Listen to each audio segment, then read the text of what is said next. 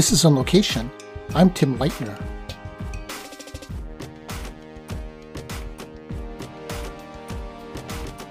Today's edition comes to you from four different time zones California, Michigan, Minnesota, and Alaska.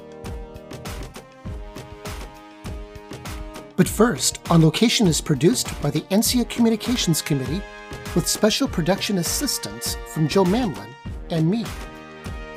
You can find our podcast on iTunes, Anchor, Spotify, Google Podcast, Breaker, iHeartRadio, and Radio Public, among others. So subscribe today on your favorite podcast service and tell all your friends. On today's program, I host an engaging conversation about the National Child Support Market Research Survey. I host guest Nicole Durock, the Assistant Director, Office of Communication and Public Affairs for California's Child Support Services Program, Amy Lindholm, Management Analyst for the Michigan Supreme Court, State Court Administrative Office, Friend of the Court Bureau, and Bruce Erickson, Policy and Communications Coordinator for the Minnesota Child Support Division.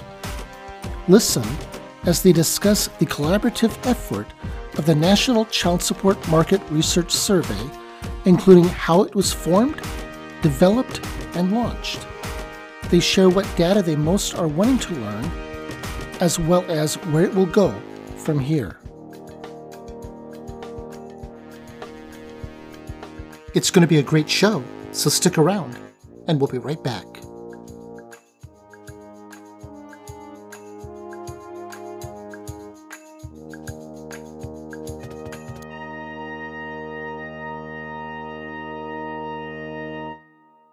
Welcome to this week's edition of NCSEA on Location, where today we are coming to you from four different time zones California, Michigan, Minnesota, and Alaska to have an engaging conversation about the National Child Support Market Research Survey.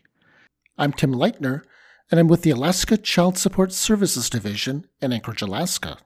And who better to join us and share but none other than Nicole Durock, Assistant Director of the Office of Communication and Public Affairs for California Child Support Services, Amy Lindholm, Management Analyst for the Michigan Supreme Court, and Bruce Erickson, Policy and Communications Coordinator for the Minnesota Child Support Division. So, y'all, welcome to On Location. I'd like to hear from each of you to introduce yourselves. Can you tell us a little bit about who you are, where you're from, what role you have with your respective child support programs, and then let me let me ask, how did you get started with the child support program? How long have you been here? What's been going on? Can you just jump in and share with us? So I'm Bruce Erickson, as Tim said. I've been with the child support program in Minnesota for six years, and actually, this was my second stint. When I was in high school, no, I'm joking. Right out of college, I joined the child support division. That was in the early 90s. I was there for like six years or so. Then I left and went to the University of Minnesota. Was there for like 15 years or so doing communication stuff. And then I came back. So six or seven years, it'll be seven years this January. Um, what led me to child support is that it was nothing magical. I just saw a job, applied for it. It was communications, public relations, and I had that kind of experience, and uh, that was about it. So. Okay, well, I'm Nicole Durock uh, with California. I'm the director of the Office of Communication and Public Affairs. I come to child support. I knew nothing about it. I came six years ago to run the rebranding project. My background is in marketing and branding and advertising in the private sector.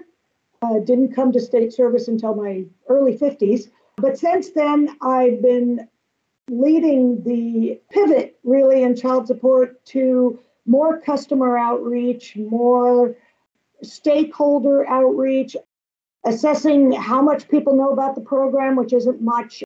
Our team creates videos uh, that, to train customers and stakeholders on what the program is and what we do. They, we also offer, we're sort of like the ad agency for the whole state of California. Our local child support agencies can come to us for help with social media posts, brochures, or anything like that. We create all the publications uh, for the state of California, and uh, we do have a program where we actually do the social media work for some of our smaller counties that aren't staffed for it. We do the analytics, uh, the posting, the scheduling, and the campaigning for them, just like an ad agency would. And this is Amy. I knew a little bit more what I was getting into when I started in child support, just because I was also a, a child on a child support case growing up. And Bruce, I'm also on my second stint in the program. So, Oh, again, cool. my name is Amy Lindholm, and I'm from Michigan, and specifically the court side of our Michigan program. I work under the Michigan State Court Administrative Office, and we have a lot of Amy's in Michigan. So, I'm Amy L, if you're wondering, Amy L, not any of the other Amy's, and I work in the court side at the state level. And my team really focuses on providing management assistance to our local offices. We do policy work, training, program innovation, and we do all of that for our county offices that are uh, housed within the circuit courts in Michigan. Our local offices, they modify and enforce child support, of course, but also custody and parenting time or visitation orders for families. That's a little bit different from some states. In my role, I also serve as a fatherhood liaison between our local offices and different fatherhood programs and coalitions in our state, and also a corrections liaison. And so that's where I've gotten a lot of experience working with uh, stakeholders to our child support program and parents who are in the program. I'm right now at about 10 and a half years in the child support program, and that's about equally split between doing the direct service, case management kind of work in a local office, and then working on this state level policy and training and management assistance side. Well, a lot of different perspectives, a lot of different experiences, and really just great to have you on today. So, you've all been involved in launching a national child support market research survey. So, let's break that down a little bit for listeners and, and really for me too, and talk about what that means. And, and so, Nicole, you just wrote an article for the recent NCSCSQ about this. And you mentioned that in September of 2021, the federal OCSE digital marketing grant cycles ended. So, where did this start? And where did the thoughts come from about doing this national survey? Well, okay. California had, I want to say, four digital media marketing grants. That was a federal grant opportunity. My office, there were three counties that had their own, and then my office had one. And I'm not ashamed to say that, as far as I'm concerned, it was a total failure. We were able to get people to respond to the ads, but the goal was to open non 4D cases. And we did not get anyone to open non 4D cases. Our caseloads continued to decline. And that's because we we didn't know what to say. We didn't have the hook. We didn't have the selling point. We don't know why people who aren't using our services don't use them. We don't know if they don't want them. We don't know if they don't need them. We don't know if they have something better. Well, I doubt that because for profit child support collection agencies still exist, but we didn't have that information. So I was complaining uh, because, of course, in the private sector, you always had that information. I mean, when I was at Beringer, we knew what color pink we wanted the white Zinfandel to be. And all that is done in advance. But there'd been really no research ever in, in the child support program as to who the customer was, what they wanted, were we meeting their needs. And so I was complaining to my boss saying, we need this research. We had done research in 2017 on our own customers and we'd learned a lot, but we still have no idea what the people who aren't coming to us, why that is. We could guess, but that's not the same as knowing.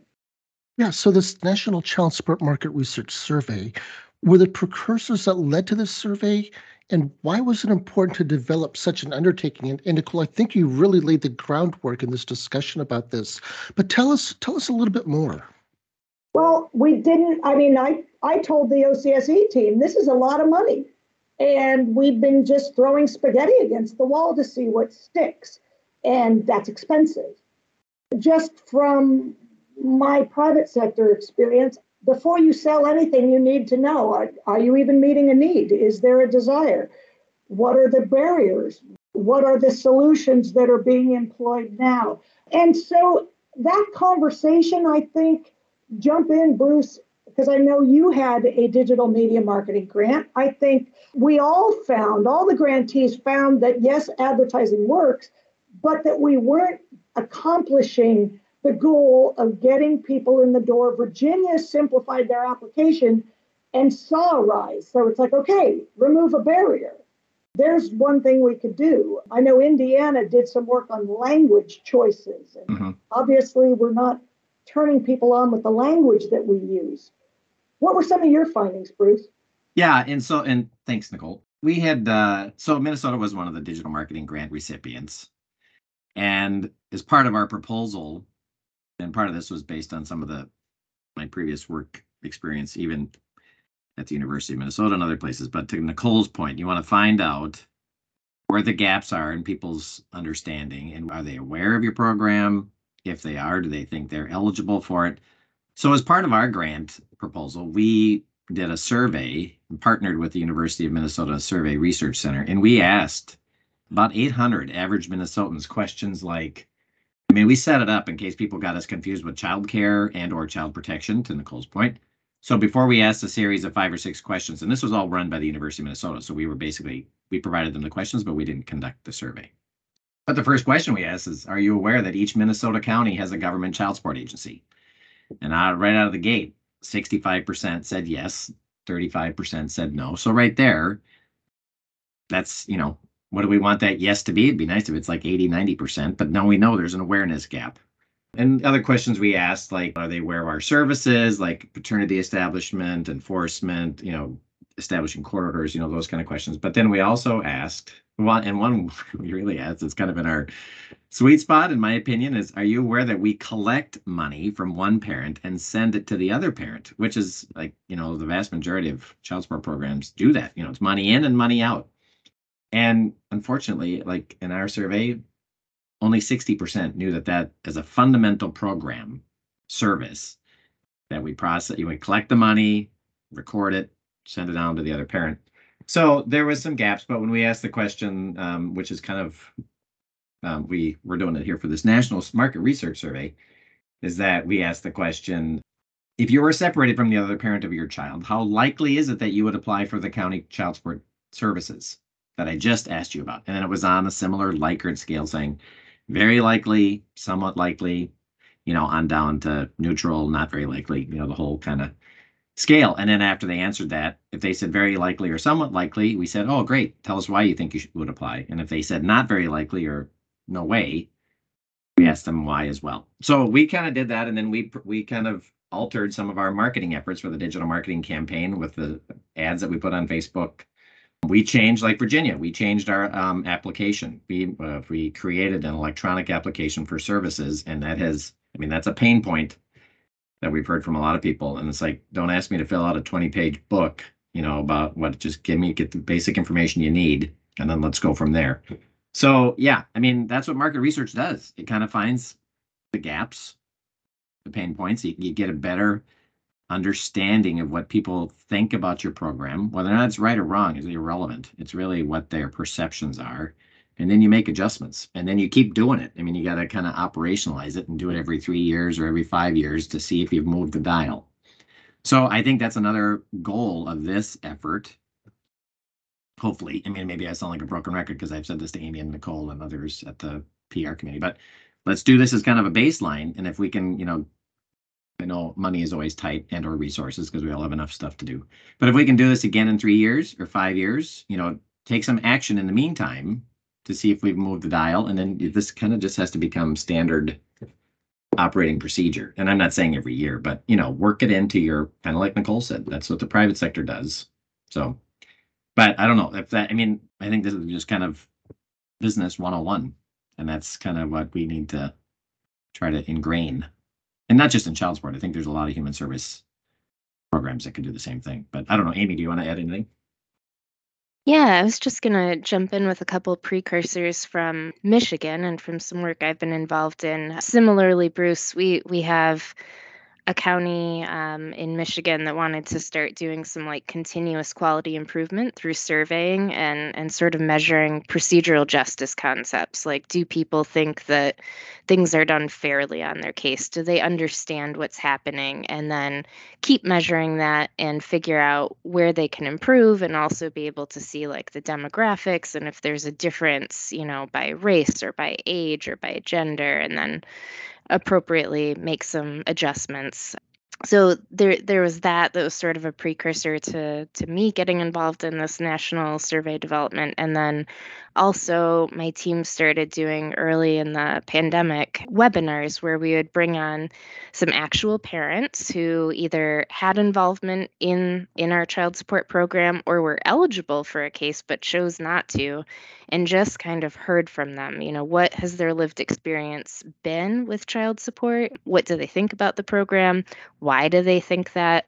And some really interesting things came up there that to me have highlighted this question of where where have people learned about child support? Where have they formed their opinions? And where do they get information that they trust about child support and and other things?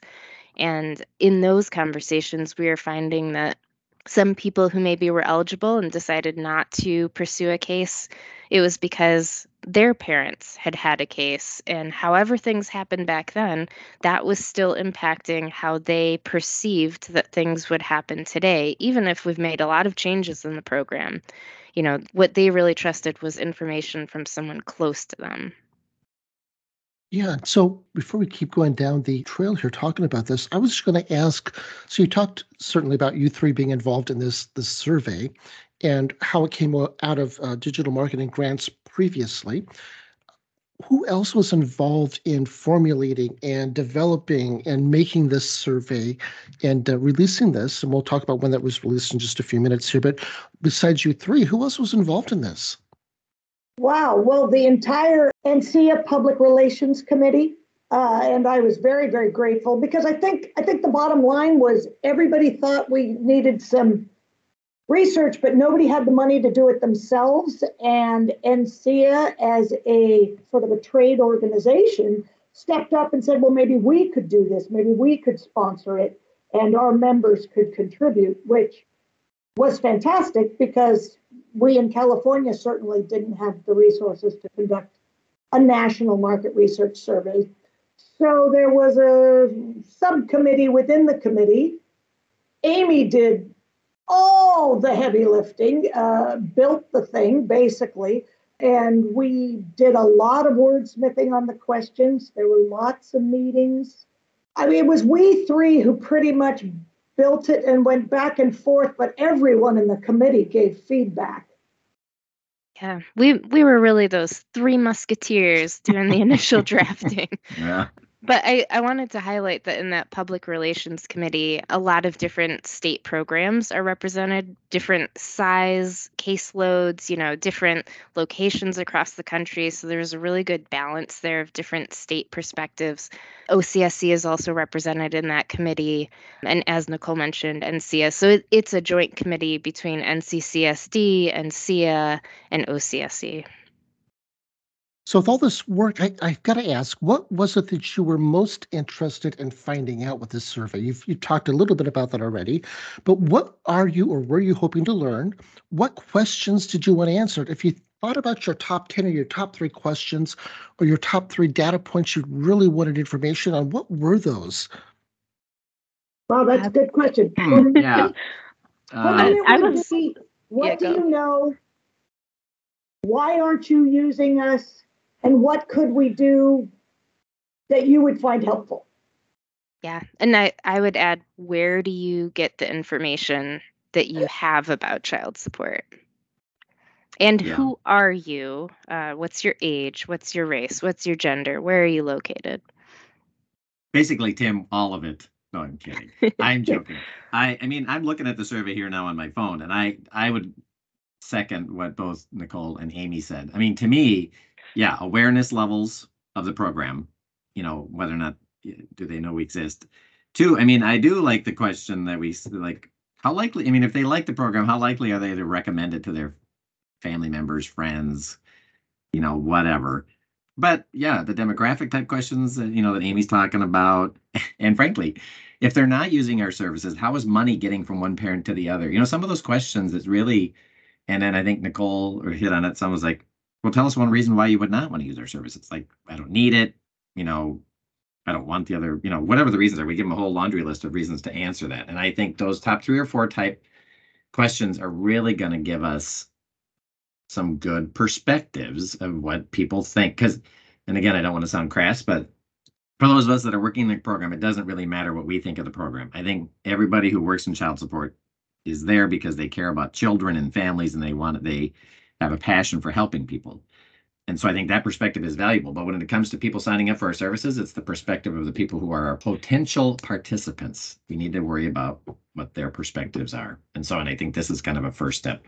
I don't know. Did I overstep that, Nicole? Indoor no, we did. We did a sprint on that in California, and one of the participants said, and I've quoted it ever since: "We've got a free product, and we can't give it away." Right. Right. I mean, that's in in the in the private sector, we'd have all lost our jobs by now. You know. so, so what are we doing? Why aren't they coming? Uh, you know, we all have opinions right. about why. Some of them are probably correct, some of them aren't. But we haven't even asked for a very, very, very long time. We haven't even asked. Right. Yep. So, Amy, I've, I've got to ask you. This just leads right into another question I have, and and uh, you, you've mentioned before in some conversations here about hearing some rumblings about the program needing to change in order to survive, and, and this kind of fits right in. What are what are our customers or potential customers wanting and needing, and how does that differ, or how, or how is that skewed from what we think they need? So, what what can you tell us about this? Yeah, so I think this was I want to say that this was at the 2022 policy forum, um, just kind of discussion at a table between sessions with folks from a few different states who are chatting about, you know, declining caseloads and and what we can do about this and why it's happening. And we were kind of talking about broadly the shift in public services and, and it, it being a shift away for us in child support, maybe from the focus on welfare cost recovery and towards engaging families and empowering them to really pursue the future that they want and that they see for themselves. And it's not to say that none of our programs do that or aspire to do that today, but we we have some limitations with some of our our rules federally, right? Some of the things that we have to do, things that we can and cannot do. And then some programs, you know, are wanting to do things differently and offer like a la carte services and say, eh, you know, what's the thing that you want? If you only want to transfer money back and forth, but not have the enforcement aspect, is that something that we can do? And and so the discussion was really about can we make that sort of change going forward and and sort of increase agency. That concept of agency for families is something that's coming up a lot lately. And what i mean by that is can we allow parents to choose if when and how they engage with our program? We don't always do that right? We require a lot of people to be in our program. And then if we're requiring people and we don't give them that that option are we actually serving people in an equitable way if they don't have the same options? And so that's really kind of what that that conversation was about and that's not the goal of this survey, you know, to make those kinds of changes. But I think we are all hoping that the data we collect here might be able to inform those types of broad public policy discussions in the future. And I'll so, add on to that some of the things are just like technology. During the digital media marketing grant, there were many participants that either didn't even have a website or didn't have a mobile responsive web website where you know the, the real world people are banking on their phone. They money moves in seconds.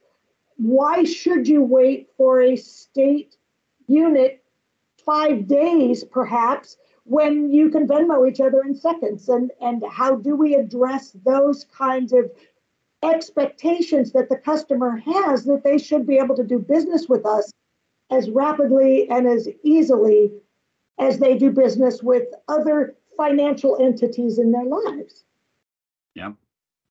Yeah, I mean, one thing I would add as, as an example, and I said this before, is our when we created the electronic application here in Minnesota, is that the previous application was a PDF that people had to fill out on their personal computer or print it off and you know write it in by hand. You know, and so to Nicole's point, there's how many times can you go online and fill out an app, even an application, even the word application we changed. I mean, and that was thanks to Indiana.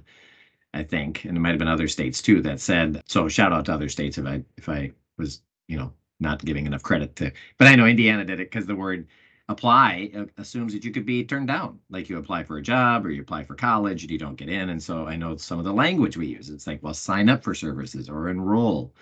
So I mean, I think there's small things that we can take away from. Hopefully, we'll see what the results are that we can do to make the program seem uh, maybe less daunting, more inviting, also more um, what's the what's the phrase? Current with other types of services that are out there, whether or not it's your banking institution or you know something like that. And I and I realize there's also a shortage of. I mean, I'm not the only one that realizes this, but there's a shortage of resources. I mean, there's no shortage of good ideas. It's just the shortage of the resources to pull them all off. But if we can kind of do baby steps, make and then, like I said, operationalize this kind of activity, in terms of finding out what's important to the people we serve and figure out how to make adjustments from there.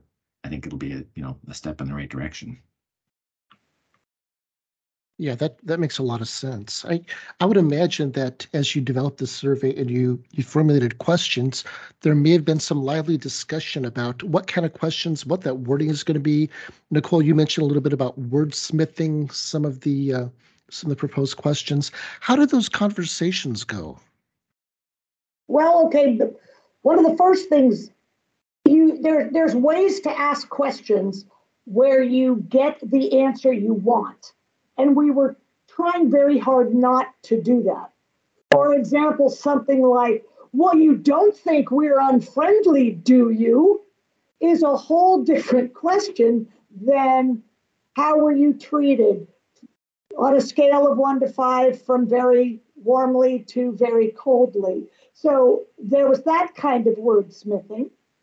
We used other people's surveys that had been done in the past as a jumping off point. Uh, certainly, Bruce's, uh, the focus groups we did in California. Okay, what those of I think all of us had done some thinking about this topic and had done some work, and everybody was sort of bringing their the questions that got them the best information to the table. And then there were other things we just knew we wanted to know, and we'd go around trying to think of ways to ask it that was emotionally neutral, that didn't nudge a particular response, but in which we could get a good, honest answer. Yeah, and Amy, not to set you up, but I think the work you did too, after we did that first draft, you ran it past some people right back in Michigan and said, you know, that's not what I got from that question. So I think there was some tweaking of questions after we ran it past, but maybe you want to say more. I don't want to set you up if you want to kick that can down the road. But I thought that was a nice step. I mean, I thought it made made the end result better. Yeah, yeah, it was it was definitely helpful to run the survey past some folks and get some additional feedback where maybe we didn't have an option that someone thought, you know, you you really need to have this other option for like the demographic questions or um, any of the questions really. And then uh, we also we definitely had a focus on making sure that we were both using plain language you know not using like our program terminology that doesn't always make sense to people but then still explaining the concepts that we wanted to ask questions about and making sure it was in a way that applied across various states you know where there might be a difference in how michigan california and minnesota do things but can we ask a question that is relevant regardless of the state you receive services in. So I've got to ask, were there any compromises that were reached during the development stage? Yeah, I, th- I think definitely all along the way we had compromises. Um, I, I, mentioned we had a lot of different states and uh, states coming from you know different approaches to the program at times who were involved in the initial drafting of the questions, and so there was a lot of back and forth on on how questions would be worded and what we wanted to ask, and then once we in the public relations committee had kind of the the final questions that everyone agreed on Then Michigan put forward some some money that was available to hire a vendor to sort of uh, take this thing to completion, and the vendor actually set up some focus groups and did some further refinement through those focus groups of the survey. And I think actually uh, Nicole might know a little bit more about the outcome of the focus groups. Okay, yeah, that was that was fantastic. We were at the point where we were going to disseminate the survey. And of course, the whole idea is to get it into the hands of people who aren't connected to the program. So the easy thing would be to email it to everybody in your caseload, but that's exactly what we were hoping people wouldn't do. But that does make it more difficult to disseminate. So my team here in California put together uh, a toolkit one was just a list of all the different ideas we could come up with to help programs in different states think of ways to get the survey into the hands of the general public. Because this isn't work that child support normally does. So you can involve your partners, you can hire a vendor, you can put it out on social media. There's there's different things. We created social media posts. We created postcards with a QR code that takes people to the survey if people wanted to mail it out. We had a space where they could put their own state logos, but we did kind of encourage everyone use the NCSEA logo because it's kind of neutral. If you have had a bad experience with child support, you're not interested in our mail. So, but you might really want to unburden yourself to a third party, uh, and we would want that feedback. And then when Michigan stepped up and said, well, we have a, you know, we can hire a professional market research vendor to help us with this. And that contracting process, we came up with, I think it turned out to be 11 core states. Uh, we put out the request. If you want to be a core state, the vendor will handle it in your state. You don't have to do anything. But the vendor, of course, we didn't have enough money for the vendor to do it across the whole country.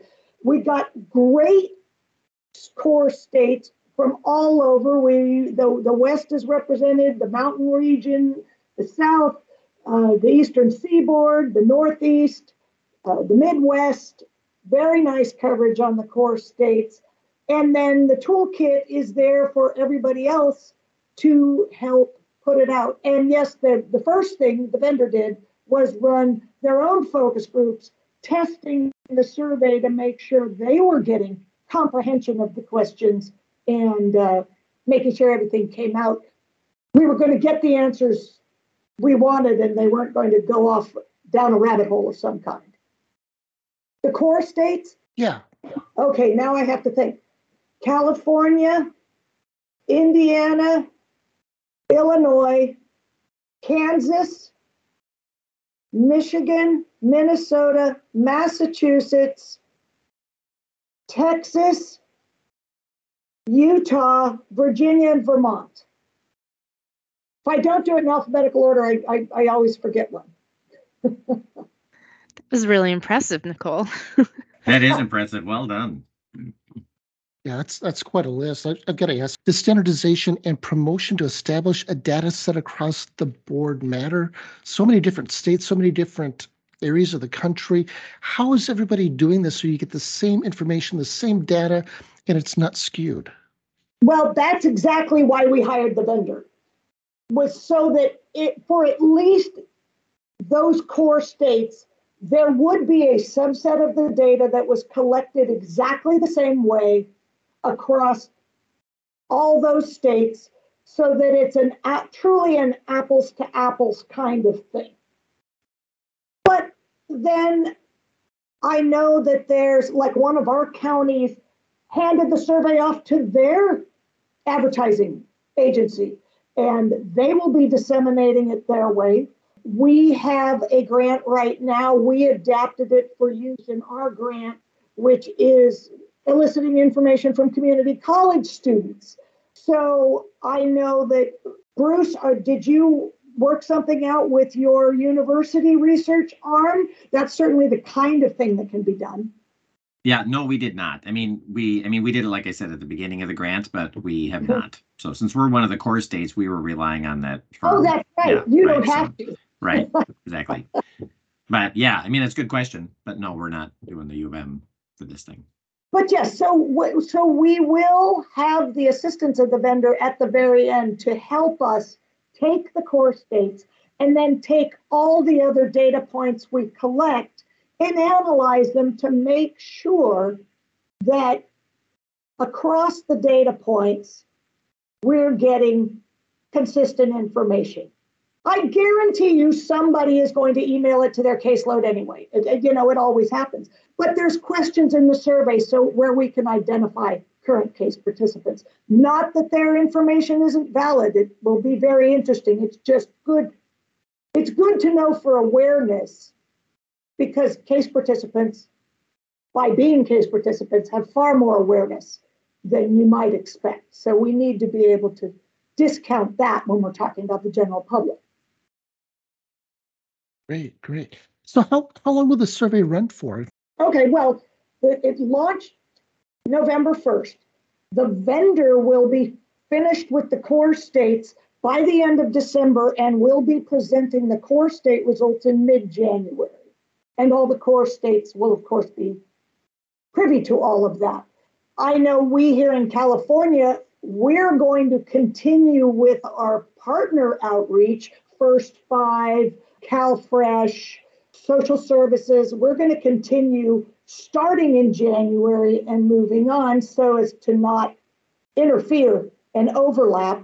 You know, there are going to be people who hopefully get this survey a couple of times. As long as they've taken it once, we're good. But we're going to keep it running through the end of April 2023.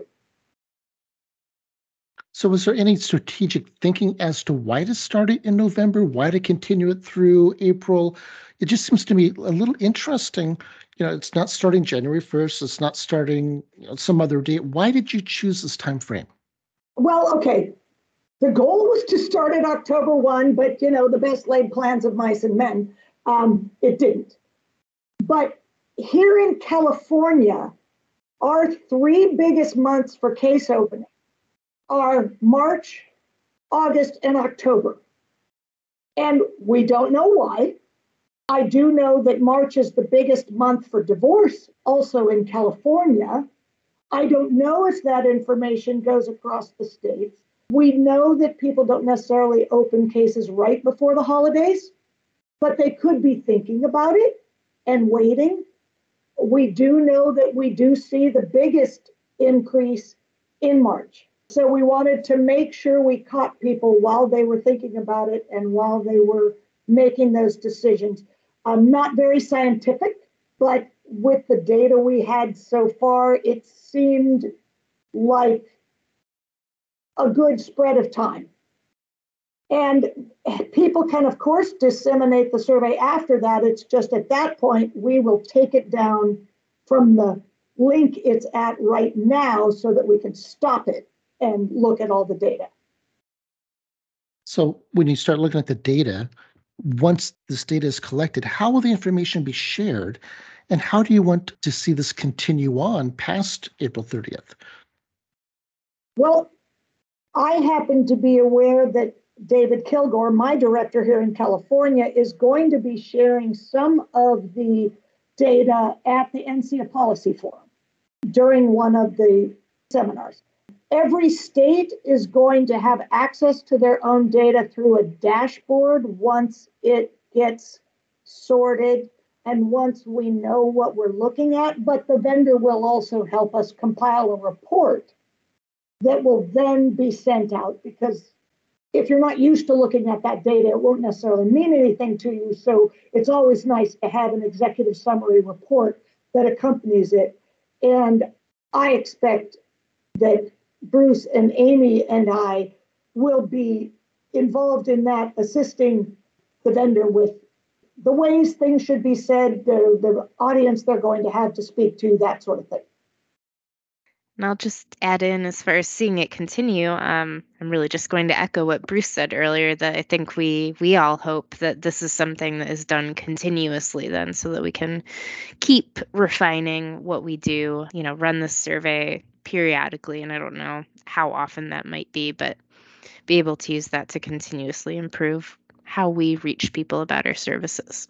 I've been asking OCSE ever since the digital marketing grant to have a grant for more market research. I, you know, doesn't mean they'll listen, but I can ask. Doesn't hurt to ask. So let, let me ask, do you have any last thoughts or comments as we kind of kind of wrap up our time today? I'll jump in. I mean, I want to thank the NCSEA and NCCSD, you know, PR committee for taking this on and being willing to support it. And uh, Michigan, of course, and um, to help with the vendor and the funding and stuff. I mean, I think I'm preaching to the choir here a little bit with Amy and Nicole, I think. But I mean, we all kind of realize the importance and the value of market research, whether or not it's in the private sector, the public sector, whatever, nonprofit.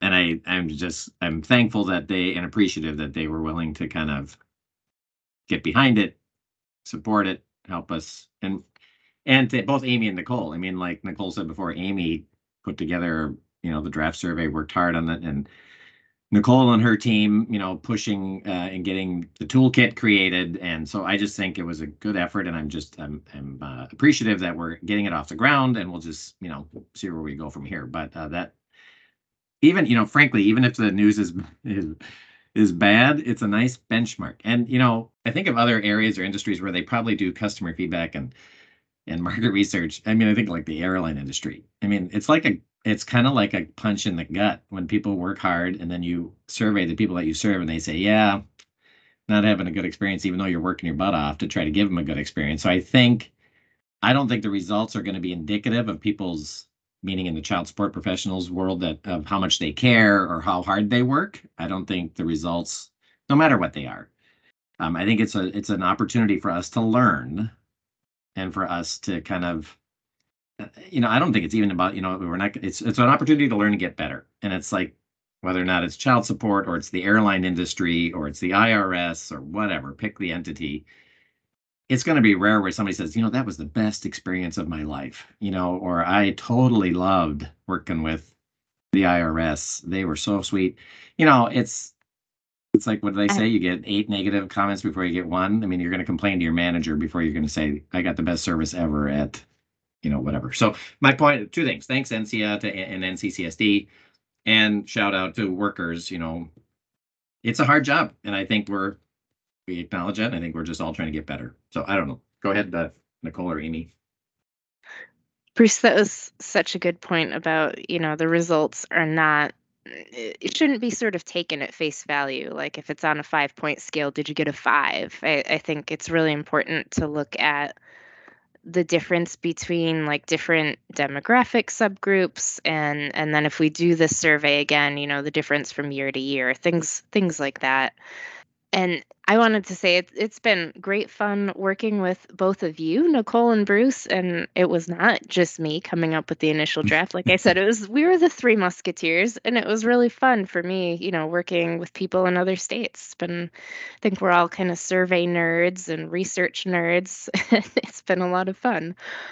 I'm just really excited to see that we're doing this. You know, we hear from Commissioner Gray lately about engagement, and I think this is one of those steps in engaging the people that we serve. So I'm happy to see that that is happening, and I hope that we can end up repeating it and and keep using this to inform um, not only how we do our public relations work, but also to inform policy changes in the future to prioritize what families tell us that they want from us. And I've got to give a quick shout out uh, to California's program innovation team. The survey was actually built in Word with a flowchart for, you know, if answer A, then here, if answer B, then there.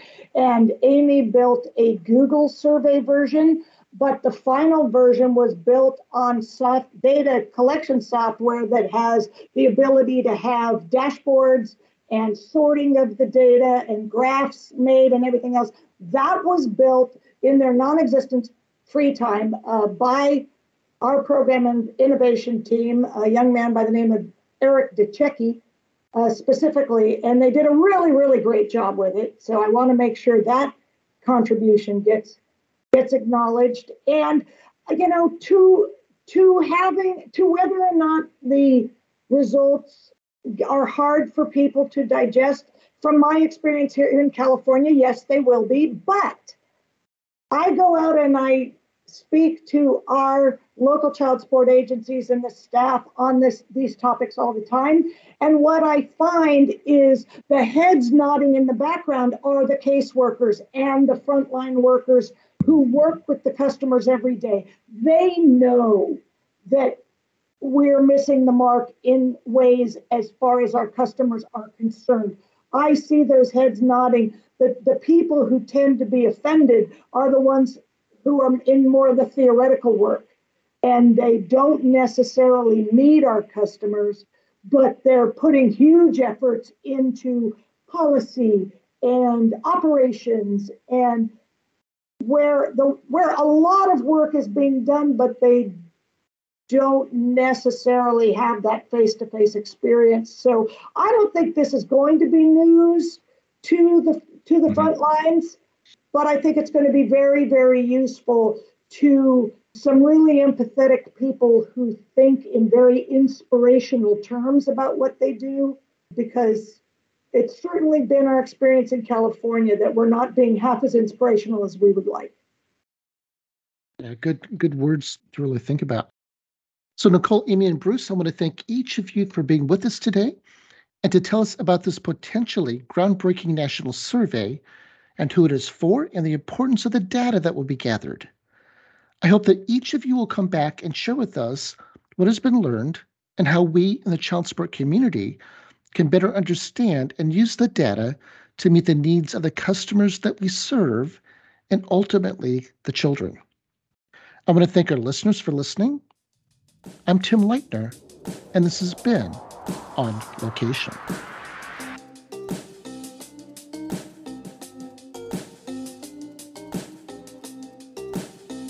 On Location is available on iTunes, Anchor, Spotify, Google Podcasts, iHeartRadio, and anywhere you get your podcasts. We have a lot of great episodes on the way, so be sure to subscribe and listen to all of our previous episodes as well. We also appreciate your ratings, your feedback, your comments, and your suggestions. If you'd like to be a guest on the show, please reach out to us on the contact link on our website. On Location is a production of the NCSEA Communications Committee with special production assistance from Joe Manlin and me. Thanks again for joining me. I'm Tim Leitner, and this has been On Location.